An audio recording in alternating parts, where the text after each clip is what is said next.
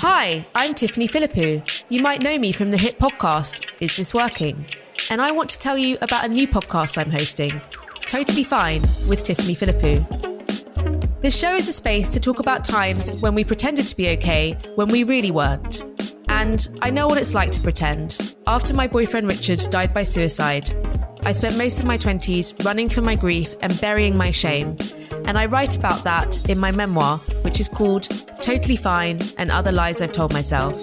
Each week on this show, I interview a guest who'll tell me their story about a time that they pretended to be totally fine. In season one, we'll hear about a range of experiences, including the impact of our teenage years, medical diagnoses, and loss in all of its forms.